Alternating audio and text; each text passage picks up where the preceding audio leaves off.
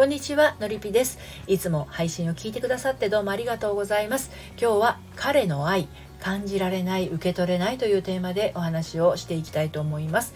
旗から見ればものすごく愛されているのがわかるのに当人は全くそれに気づいていない。っていうか受け入れていないということがあるんですね。これこんなに不幸なことはないと私は思っています。はい、え私はこのスタンド FM では聞くセラピーを配信したりコラムやメルマガでは読むセラピーをお届けしたり恋愛や結婚など心のご相談を個別にお受けしたり30代女性の恋と愛と人生を応援しているものです。はい。今日のこの彼の愛感じられない受け取れないっていうのは愛されてるのに気づけない受け取れずにいるあなたへのメッセージになります、えー、付き合って何年経っても結婚してもう随分経っても私愛されてない私大事にされてないと相手の愛を疑ってしまっている人がいます。これは私のやっているのりぴ塾の塾生さんにもいらっしゃるんですけど、まあ、俗に言う受け取りベタさんですね。でこれってめちゃくちゃ損していると思いませんか？だってもう目の前に差し出されているのにそれをこうバシッとね振り払ってしまっているっていうことなんですもんね。はい、ということで今日も3つに分けてお話をしていきたいと思います。1つ目が受け取りベタは誰譲り。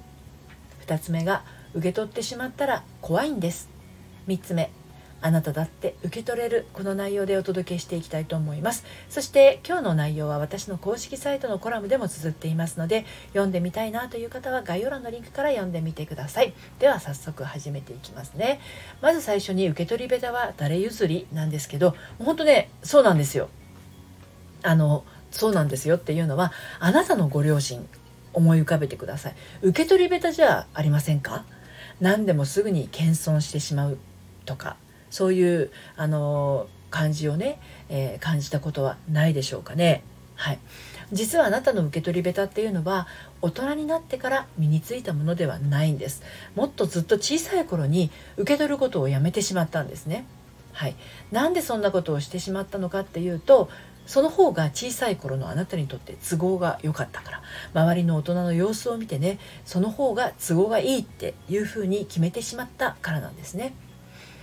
例えば受け取らないことで褒められたりっていうのももちろんあるんですけれどその逆の我慢することで褒められたっていう経験によるものがほとんどだったりしますね。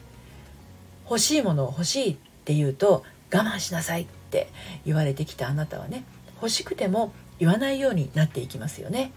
なぜなら我慢できて偉いねって親がね褒めてくれたり機嫌よくなったりしたからなんですよ。うん、あの親が褒めてくれるっていうのももちろん嬉しいですし親が笑顔でいることもまた嬉しいわけ。あのそれで我慢しないでねこう欲しいもの欲しいって言うとこう眉間にしわせて「あなたはダメね」とか「なんで我慢できないの?」とか怒られたりするわけですからねで我慢できて偉いねっていう時の親っていうのは表情も柔らかいしもう愛されてる気がするわけですよ子供としてはね。うん、でこれね特に長女さんに多い我慢気質になります。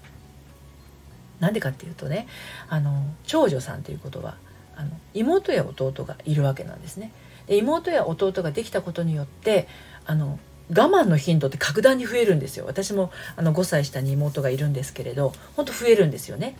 で我慢する時っていうのはまあ待ってなさいっていうのももちろんそうなんだけどあのその時のね親のセリフっていうのがまあ大体似てること多いんですけど例えば「お姉ちゃんでしょ」言われたことないですか？あとは我慢してねとかこれお姉ちゃんじゃなくても我慢してねはあるかもしれないですね。はい、でもう少し待っててね待てて偉いねとかあとは譲れてお利口だねみたいな。ね、あの長女さんに多い我慢気質って申し上げましたけど例えばお姉ちゃんの方が手がかかって妹や弟が我慢することが多くって実質あの次女とか三女なのにお姉ちゃんの役回りをね背負って立っちゃってる人もいますよ中にはね。うんで、えーまあ、そういうふうにお姉ちゃんでしょ我慢してねとか待っててねとか待ってて偉いねみたいなこういうことを言われた記憶はないでしょうか、うん、で記憶自体はなくってもこのフレーズを今私が言ったフレーズをね聞くと何となく心がチクッとすることってないでしょうかね。そしてこれがなぜ親譲りなのかっていうとですね、まあ、そういったことを言ってくる親もまたそうやって育てられてきたからなんですね。要はおばあちゃんからお母さんに。はい、で子育てってね良くも悪くも親が自分にしてくれたことをなぞらえやすいんですよ。やっぱりそれ一番見てきてるからね。でこうはなるまいって親を反面教師にしている人もいますよ。私もそういうところありましたよ。随分ね。でも気づけば親のようなことを親と同じようなことをね自分の子供にしていてねぎょっとすることがあります。でそれはこうはなるまいのこうっていう状態がですねあなたの脳内に居座ってしまうからなんです。私もそうです、うん、こうはなる前のこうっていうのがもともと頭の中にない人はこうなるっていう理由がありませんからね。はい。2つ目いきます。受け取ってしまったら怖いんです。これなんですけどあの彼の愛を感じることができないっていうのは彼の愛を感じたくないわけではないんです。ただ感じることが怖いんですね。素直に彼の愛を感じてその後感じられなくなるかもしれない恐怖がどこかにあるんです。感じられなくなるかもしれないっていうのは後から失うくらいなら最初からない方がいい。そんな思いが見え隠れしてるってことなんです。彼の愛を受け取ることができないっていうのも同じなんですよ。彼の愛を受け取りたくないわけではないです。ただ受け取ることが怖いんです。素直に彼の愛を受け取ってその後取り上げられるかもしれない恐怖がどこかにあるわけですね。それまで自分に注がれていた愛が妹や弟に移ってしまったお母さんの愛のようにです。やがて失ってしまうくらいなら最初から受け取らない方が傷つかない。そうやってこれ自分を守ってるんですよね。傷つかないために。はい。で3つ目の「あなただって受け取れる」これこれについてねちょっとお話をしたいんですけれども。でもねそんなことをしていたらあなたはいつまでたっても彼の愛を感じることも受け取ることもできませんよね。本当は欲しい。本当は感じたい。本当は受け取りたい。本当は抱きしめたい。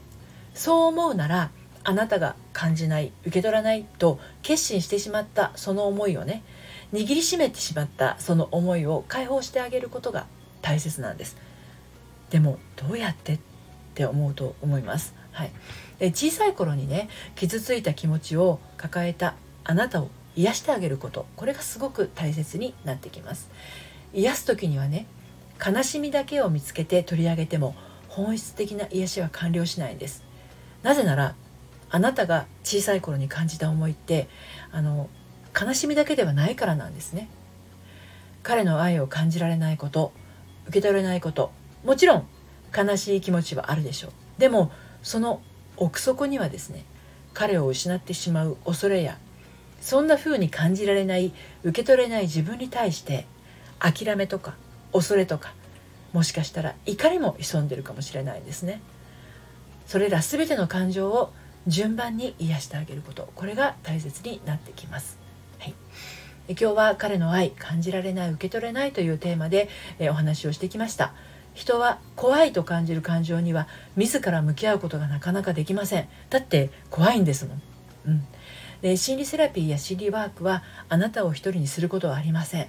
心を整えていきたいと感じたらご相談くださいね。この、え、配信の概要欄からご相談をお受けしています。そして私の発行しているのりぴメルマガでは大人の反抗期処方箋メール講座をはじめ、えー、恋愛や結婚のお話だけではなくて心を伸びやかに生きていくための秘密もお届けしています、えー、バックナンバーが読めないメルマガなので、えー、ピンときたら登録してみてください、えこの配信の概要欄からこちらも登録できます。今日も最後まで聞いていただいてありがとうございました。それではまたさようなら。